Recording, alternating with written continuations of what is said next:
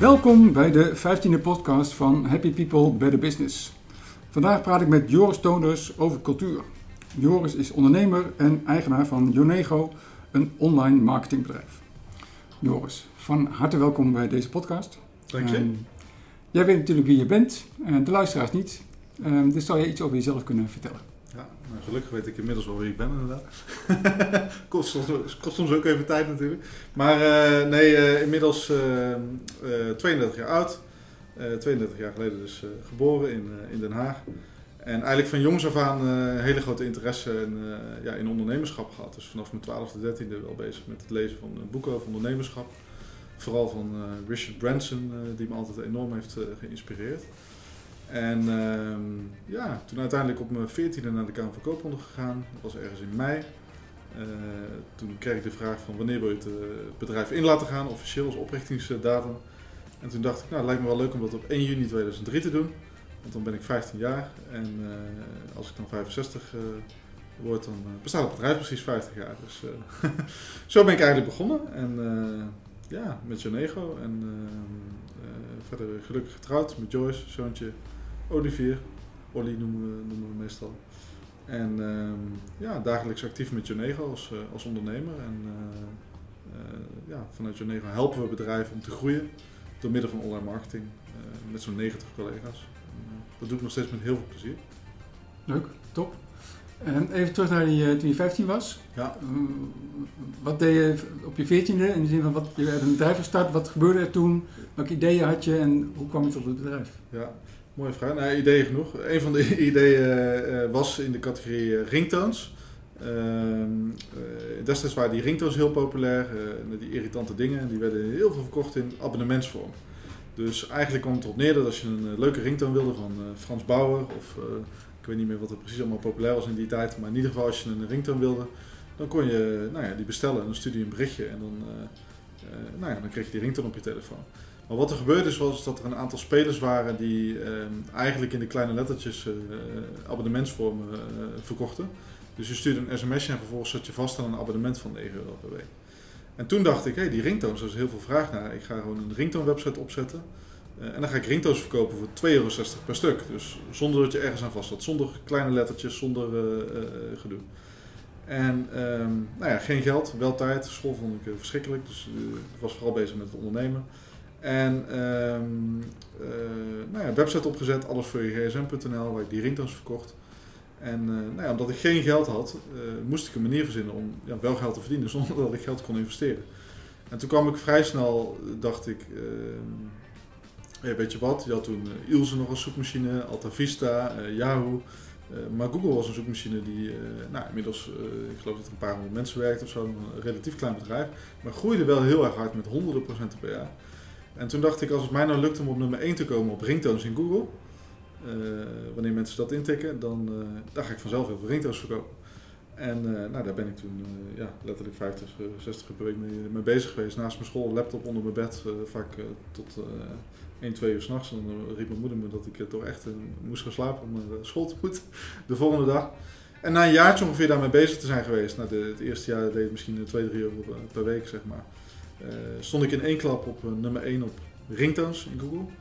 En toen kwamen er duizenden mensen en toen was ik 16 en ik weet nog goed dat gebeurde. En toen werd het een van de grootste ringtoonwebsites in Nederland.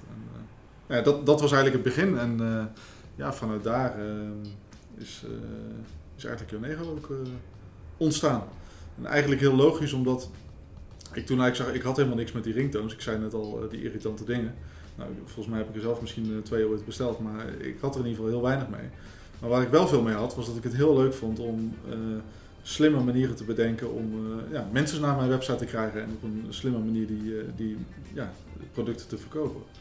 En toen dacht ik, wat met ringtones kan, dat kan ook met vakanties, met mobiele telefoons, met tafels, met auto's. Ik denk, als ik net zoveel stoelen of mobiele telefoons als ringtones verkoop, dan wordt het al een stuk interessanter. En toen... ben ik uiteindelijk op mijn 17e officieel gestopt met school. Daarvoor was ik al een beetje gestopt, maar toen echt de knoop doorgehakt.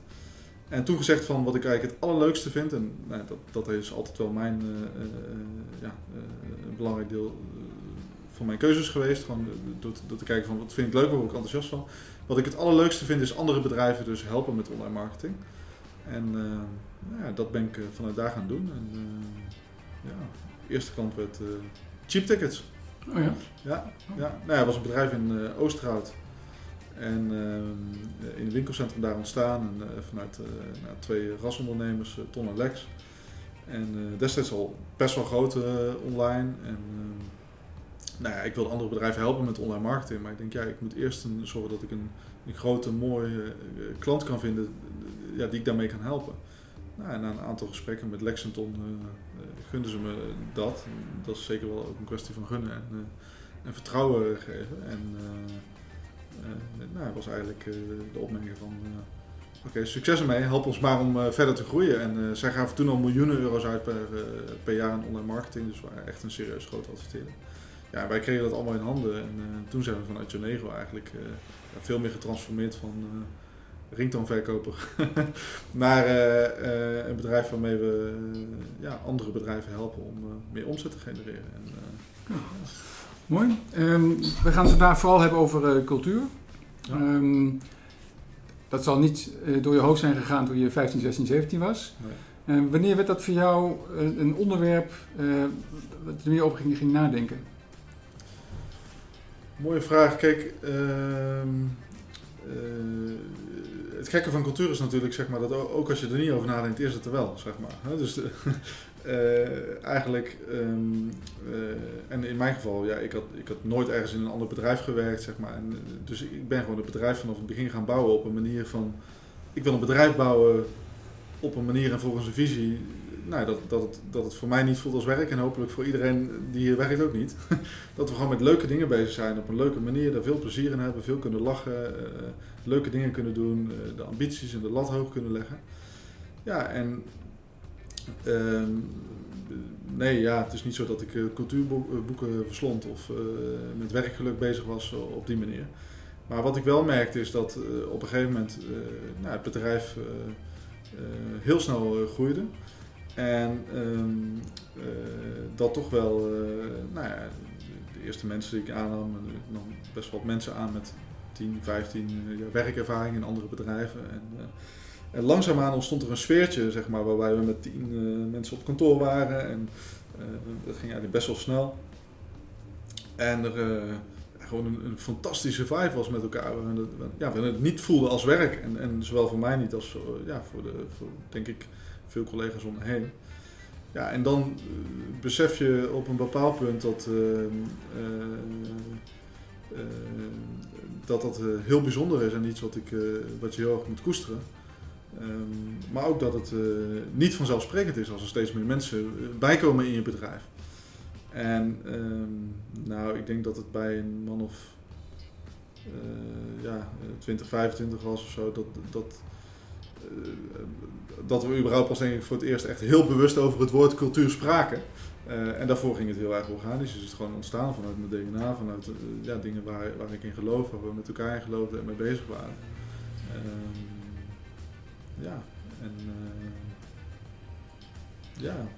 Op die manier heeft het zich eigenlijk ook gevormd. En laat ik zo zeggen, het was er al voordat we erover nadachten. En dat is denk ik in ieder bedrijf zo, of in iedere omgeving zo. Cultuur heb je natuurlijk, je hebt cultuur in een voetbalclub, in een straat, in een...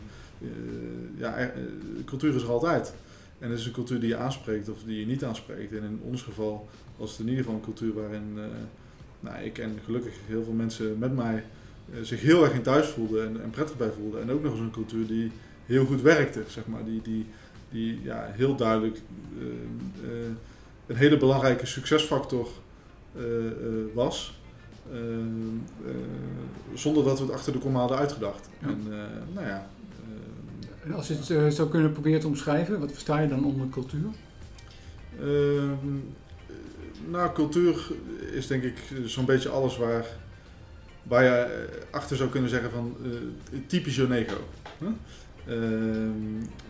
En dat laat zich bij uitstek denk ik nog steeds na 18 jaar, bijna 18 jaar dat ik bezig ben, vind ik het best moeilijk om dat te omschrijven. Maar het is wel iets wat je voelt, denk ik, als je door dit pand gaat en in bepaalde voorbeelden en woorden kan kan uitdrukken. Ik denk dat heel veel van de kracht van de cultuur van dit bedrijf zich afspeelt op het snijvlak van vrijheid, verantwoordelijkheid en bevoegdheid, zeg maar. Wat bedoel ik daarmee? Nou, dat zijn 3 elementen die, denk ik, heel erg goed met elkaar in balans moeten zijn om goed te kunnen functioneren. En ik heb er altijd naar heel erg gestreefd dat mensen hier heel veel vrijheid hebben, heel veel verantwoordelijkheid krijgen en die ook nemen en heel veel bevoegdheid voelen. Dat klinkt nu heel uitgedacht, zo is het niet ontstaan, maar terugkerend denk ik wel dat dat een belangrijke kracht is en hebben dat ook wel echt gepoogd steeds verder te versterken en te zorgen dat we met elkaar aan iets bouwen en dat mensen dus heel veel beslissingen kunnen nemen. Dat betekent dat op ieder moment, op het moment dat ik hier nu wij een gesprek hebben over cultuur, er overal in het bedrijf beslissingen worden genomen van we zien dat die campagne goed draait en dan gaan we €30.000 extra investeren. Die klant die wil een aparte afspraak over de betalingstermijn. Ik denk dat dat goed is voor het bedrijf en voor de klant, dus dat gaan we doen. Ja, en al die beslissingen bij elkaar, die kan ik natuurlijk nooit in mijn eentje nemen. En wat ik wel kan doen, is een aantal beslissingen nemen die richting geven in het gedachtegoed en de manier waarop we werken. En die zorgen er eigenlijk voor dat een heleboel van die andere dingen, zeg maar, bijna autonoom lijken te gebeuren. Maar wel volgens een bepaalde lijn waar we als bedrijf in geloven. En, een andere typische is denk ik bijvoorbeeld van mooi of effectief. Een van de hele duidelijke keuzes die wij hebben gemaakt al jaren terug is van, wij maken niet per se mooie dingen of mooie marketing. We maken marketing die effectief is, die moet leiden tot iets, die moet resulteren in iets. Nou, dat is een hele duidelijke keuze, want over mooi kun je discussiëren. Effectief, ja, dat is objectief. Dat is meetbaar. Dat zijn allemaal dingen, ja, daar kan ik een hele middag over vullen, maar dat zijn denk ik allemaal voorbeelden waar je, kort samengevat, typisch Yonego achter zou kunnen zetten. En ja. Ik denk dat dat is wat een cultuur is. Ik snap heel goed dat jij bent je eigen bedrijf hebt gestart. De cultuur was jij, ben jij. En langzamerhand werd het groter. En ook bij de eerste paar mensen die in dienst komen, denk je nog niet meteen na over de cultuur en wat is er nou precies. Maar langzamerhand, als het nog groter wordt, dan, wat je ook al aangaf, moet je daar meer aandacht aan gaan besteden. Wat is nou precies dan typisch? En want ook bij een sollicitatiegesprek zullen mensen vragen, maar wat is dan typisch Yonego? Ja. Dus je hebt ongetwijfeld ook in jouw hoofd en met anderen erover nagedacht, wat dan typisch Yonego is. En ook hoe je dat zou kunnen, invulling zou kunnen geven. Ja. Wat zijn dan dingen die echt, wat jou betreft, typisch Yonego zijn? Of zijn dat die 3 punten die je net benoemde?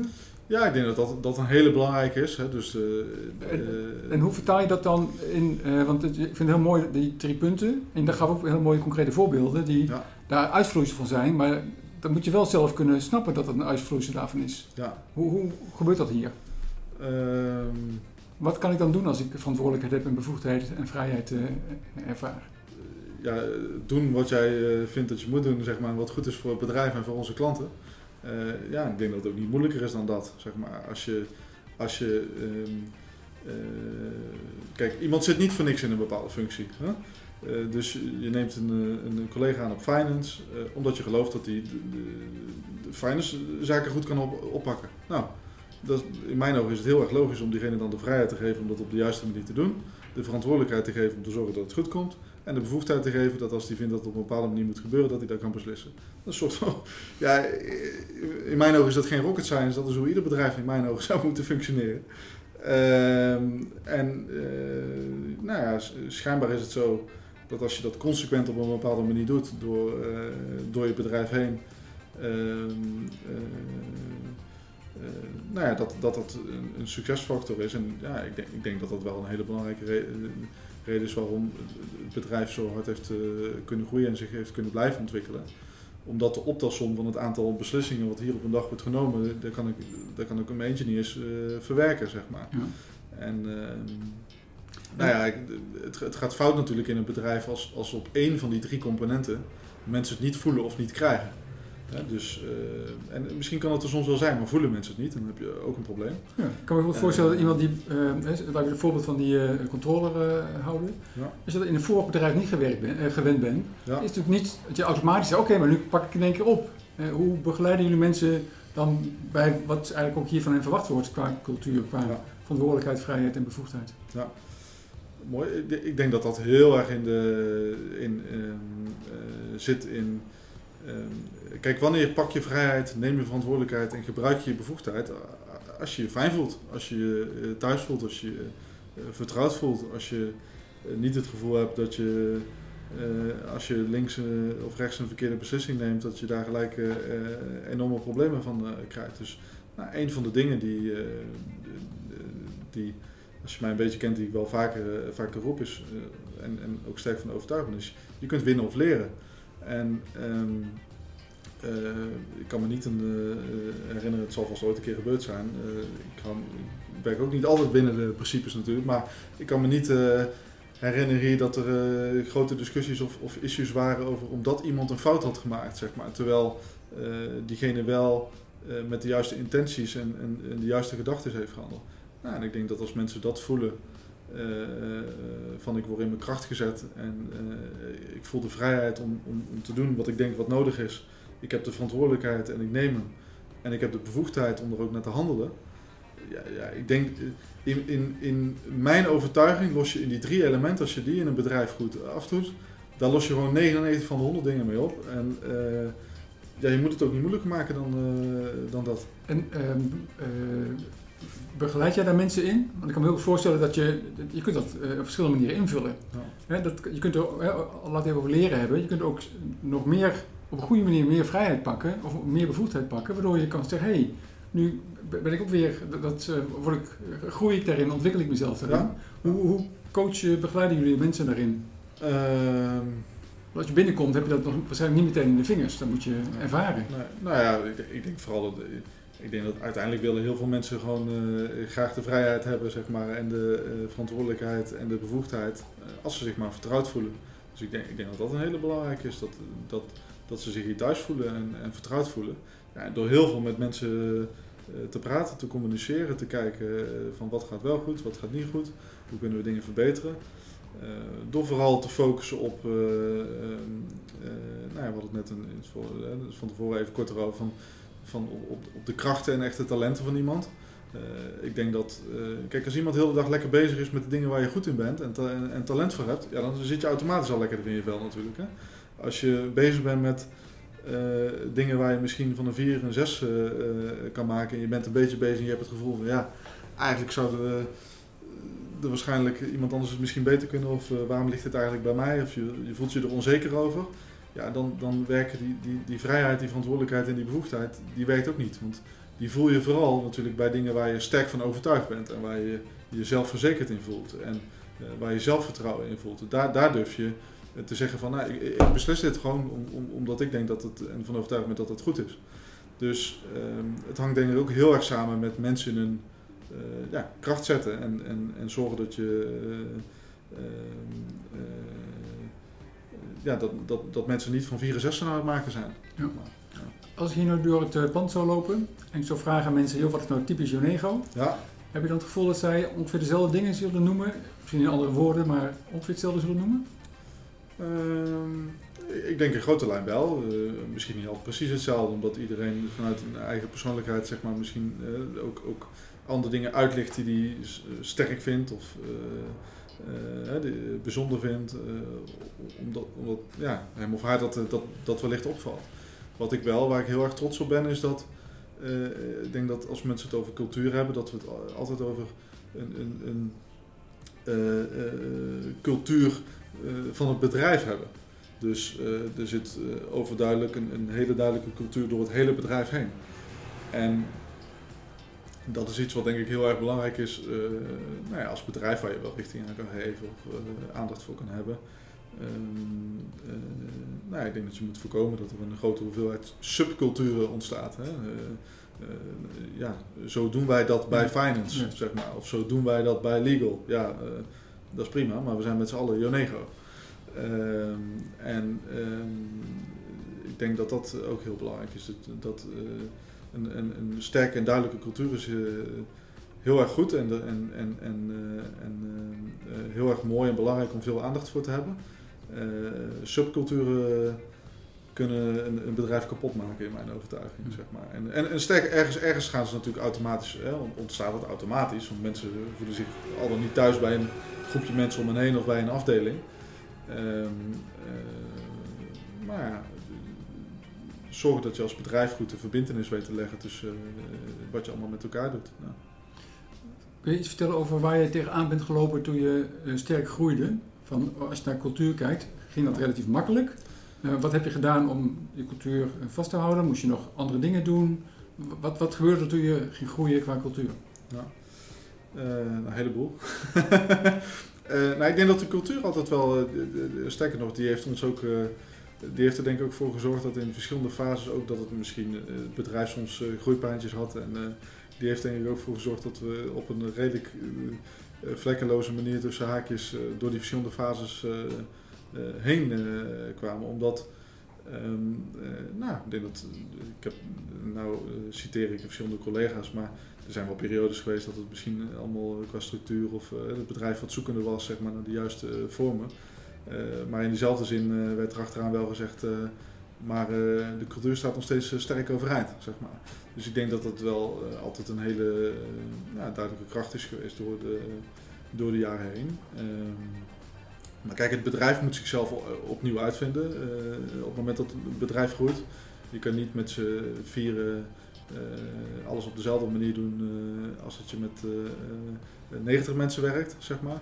En ja, soms gaat dat in een veel groter tempo. Kijk, als ik met z'n vieren thuis voor 4 mensen kook, dan moet ik zeggen dat ik dat nooit doe, maar stel even dat dat het geval is, dat je met 4 mensen thuis, dan kun je van een bepaalde keuken gebruik maken, een bepaald bestek en een bepaalde tafel. En kijk, met 6 mensen moet het ook nog wel lukken, dan zet je er 2 stoelen bij en je koopt wat extra ingrediënten in. Maar als op een gegeven moment een bedrijf naar 60 of naar 90 mensen gaat, dan is die keuken niet meer geschikt, dan is die tafel niet meer geschikt, die stoelen kun je niet meer aanschuiven, dan moet het hele proces op de schop. Ja, en dat betekent wel dat als het snel gebeurt in bepaalde fases van een bedrijf, dat je als bedrijf opnieuw moet uitvinden. Ja, en ook als leider van een bedrijf of als ondernemer. En in mijn geval hield het bijvoorbeeld in dat ik mezelf... 3,5 jaar geleden de vraag heb gesteld van, zou ik mezelf aannemen als directeur? Nou, meestal als je de goede vraag stelt, dan is het antwoord een stuk makkelijker. Dat antwoord was nee en dat is een van de beste keuzes geweest die ik gemaakt heb. En vervolgens heb ik 2 hele goede directieleden gevonden, Frank en Hank, dus toevallig dat het zo gaat. En zij vormen eigenlijk de directie en hebben de dagelijkse leiding over het bedrijf. En ook om te zorgen dat dat wat ik zo belangrijk vind in het bedrijf... Kijk, misschien kan ik er heel hard aan werken om ook in dat geval van een 4'tje een 6'tje te maken. Maar zoals Frank en Hank hun rol dagelijks invullen, waar ik veel respect voor heb en leuk vind om te zien... daar ga ik nooit op hun niveau... kunnen evenaren in die rol, mijn rol en mijn kracht is het zijn van een ondernemer. En ik wil ook gewoon op die 8 of die 9 bij mezelf focussen, net als dat ik dat stimuleer bij andere mensen in het bedrijf. Leuk. Ook moedig trouwens, zo'n beslissing.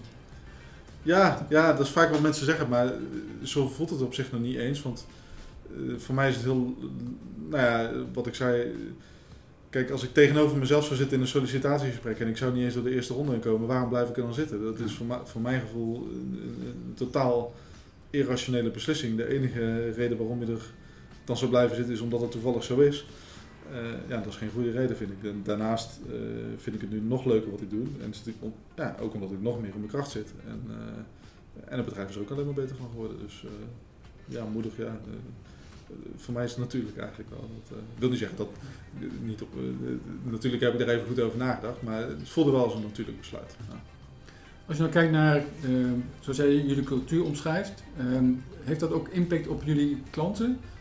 Het zij van, wat merken zij ervan? En misschien ook van, trekt het een bepaald soort klanten juist wel of niet aan? Ja, mooi. Dat is het leukste van cultuur, vind ik. Kijk, los van dat cultuur sowieso een heel leuk onderwerp vindt. Maar cultuur heeft het bij uitstek in zich en veel meer dan alle andere elementen in een bedrijf waar je aan kan werken. Het heeft een enorm zelfversterkend mechanisme. Want, waar we het in het begin al over hadden, cultuur is er sowieso. Maar als je duidelijk hebt wat de cultuur is waar je voor staat en het bedrijf wat je wil zijn en ook wat je niet wil zijn, dan trekt dat mensen aan die zich daar ook bij thuis voelen. En automatisch trekt het mensen niet aan die zich er niet in thuis voelen. Dat is ook prima. Het is een cultuur. Het staat ergens voor. En mensen... En vanuit daar kristalliseert het zich ook uit. En krijg je eigenlijk steeds meer mensen, als het goed is, in je bedrijf die binnen die cultuur passen. En het leuke is dat uiteindelijk klanten werken ook met mensen. Klanten zijn ook mensen. En die voelen zich ook verbonden met mensen die wellicht dezelfde soort waarden of gedragingen hebben. En ik denk op die manier dat het zeker zo is dat een bepaalde groep klanten en bedrijven zich aangetrokken voelt tegen ons DNA, onze cultuur en wat we uitstralen. En er zullen ook bedrijven zijn die ongetwijfeld denken van dat is typisch Yonego en dat past misschien minder bij ons. En dat is ook prima, want we hoeven niet een soort eenheidsworst te zijn die iedereen bedient. Dan ben je een bedrijf zonder ziel. En nog erger denk ik dan...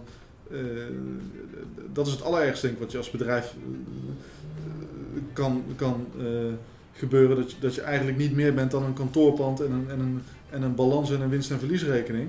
En een groep mensen die er werkt, zeg maar. Een bedrijf is toch uiteindelijk een ziel. En als je daar iedere dag naar je zin hebt en met veel mensen om je heen werkt die naar hun zin hebben, die kunnen doen wat ze leuk vinden en zich lekker voelen, dan resulteert dat toevallig in een bepaald financieel resultaat, maar niet andersom. Je bent sterk gegroeid, of jullie zijn sterk gegroeid. Er komen nieuwe mensen binnen, die zitten in een sollicitatiegesprek, krijgen een eerste dag, eerste week, eerste maand, blijven hopelijk nog jaren daarna. Ja. Als je dat met de bril op van cultuur bekijkt, hoe helpen jullie hen al bij het sollicitatiegesprek om iets te vertellen over waar kom je straks eventueel terecht? Hoe doen jullie dat bij, zoals het zo mooi is, bij de onboarding, de eerste beginperiode en die fase daarna? Wat doen jullie dan precies? Nou, veel vragen in één, maar ja. Ik snap waar je naartoe wil. Het begint dus eigenlijk al, denk ik, van voordat überhaupt iemand in het kantoor binnenstapt. Want je hebt een beeld bij een bedrijf, zeg maar. Of niet, maar wat ik net al zei. Ik hoop dat we in ieder geval geen kleurloos bedrijf zijn. Hè? Dus ik denk dat veel mensen voordat ze het bedrijf binnenstappen een beeld hebben bij het bedrijf. Omdat ze Yonego hebben gegoogeld of omdat ze dat van vrienden of familie hebben gehoord. En, als het goed is, als ze dan solliciteren, dan voelen ze zich aangesproken door een bepaalde dynamiek of manier van werken of iets wat ze gehoord hebben of gelezen hebben of gezien hebben. En dan begint het gesprek. En kijk, dan zijn hele fundamentele keuzes als bedrijf denk ik heel erg belangrijk. Van, waar kijk je naar? Hè? Zie je een sollicitant en een kandidaat? Zie je dat als een sollicitant die dan maar even 1,5 uur zijn verhaaltje moet gaan doen en moet overtuigen waarom hij dan de perfecte kandidaat is voor het... Of zie je het gewoon vooral als een kennismakingsgesprek waar je met elkaar kijkt of je... van twee kanten, je hoeft niet letterlijk verliefd op elkaar te worden, maar de verbondenheid met elkaar voelt en daar enthousiast van wordt. En dat gaat vooral om de persoon. Dat is denk ik een belangrijk richtinggevend stuk van, dat we zeggen van, kijk nou vooral naar iemand zijn mindset, zijn persoonlijkheid, iemand als persoon.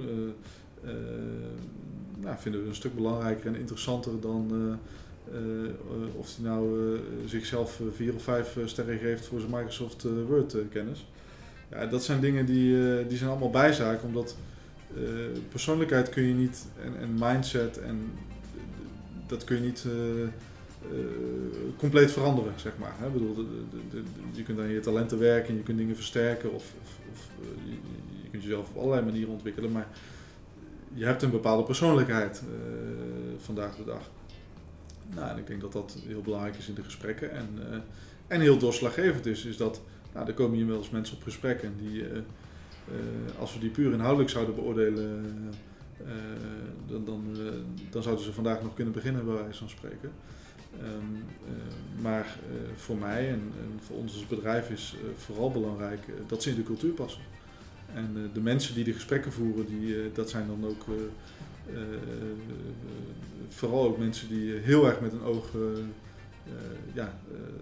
daarop letten en daarnaar kijken. En het gesprek gaat dus ook vooral heel erg veel daarover. Van past iemand in de cultuur? En iemand die niet waarvan we het idee hebben dat hij of zij niet gelukkig wordt in de cultuur van Yonego.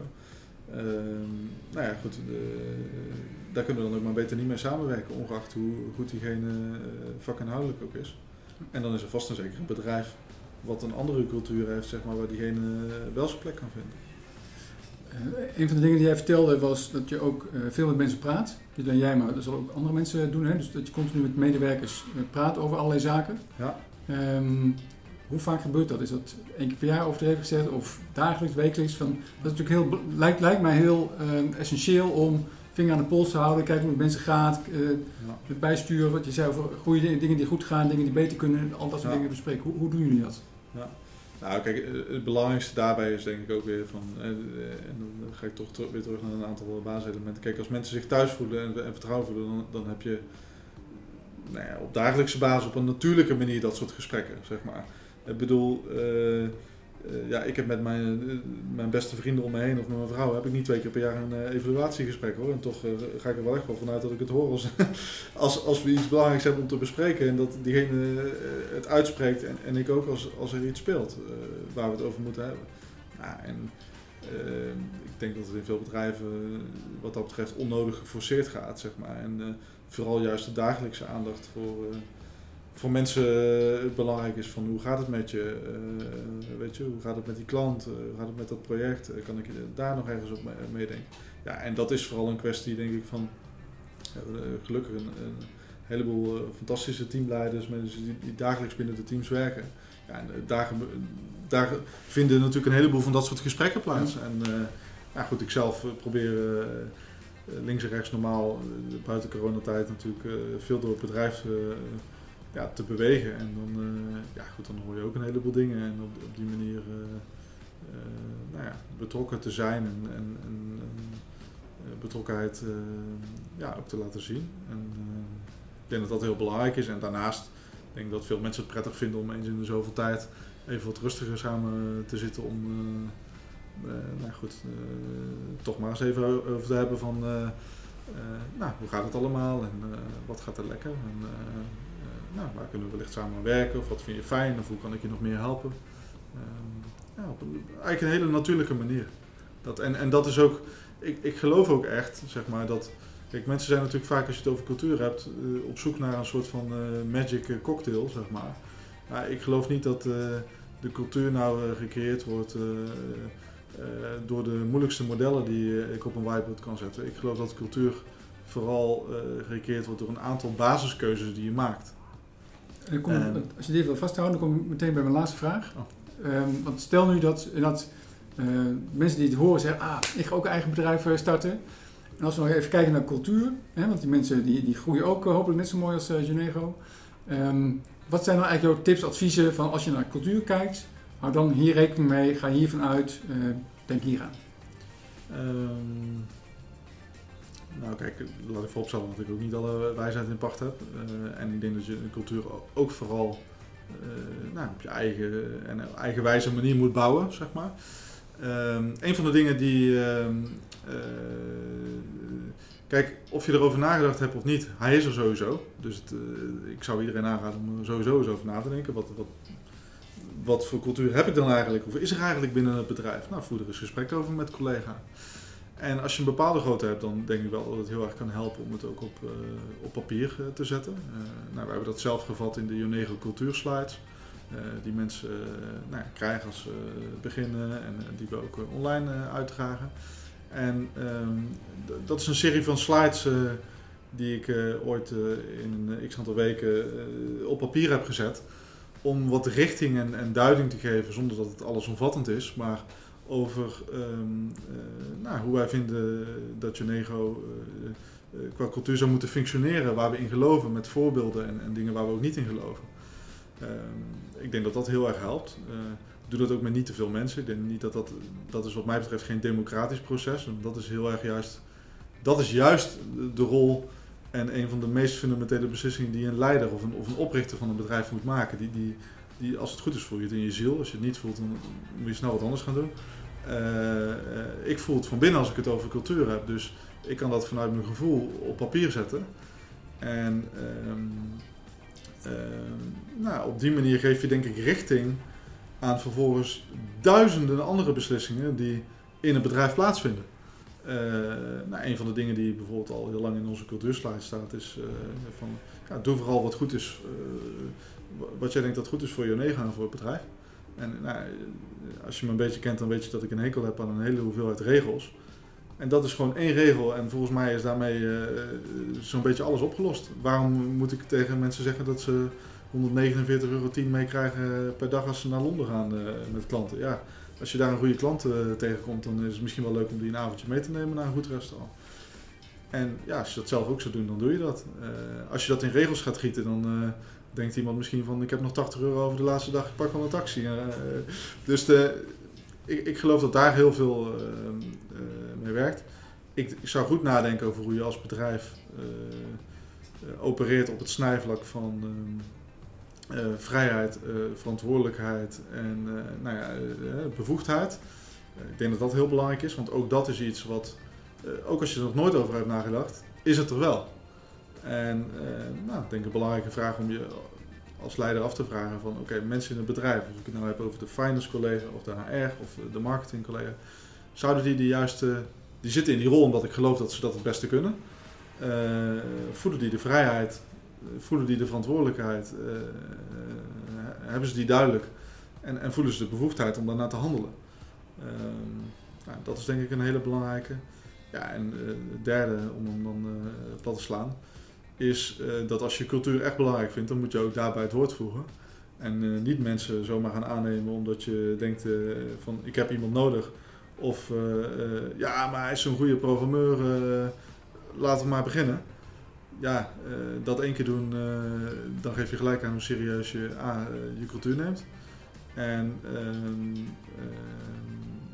9 van de 10 keer werkt het ook helemaal niet. Want mensen komen in een omgeving terecht waar ze zich waarschijnlijk niet thuis voelen. Dus dat zijn mijn 3 punten. Nou, dan zijn we hier aan het einde van de 15e podcast. Joris, ontzettend bedankt. Het was een heel mooi inspirerend verhaal over hoe jullie hier met cultuur omgaan. Dankjewel. Ja, bedankt. Happy people, better business, yeah.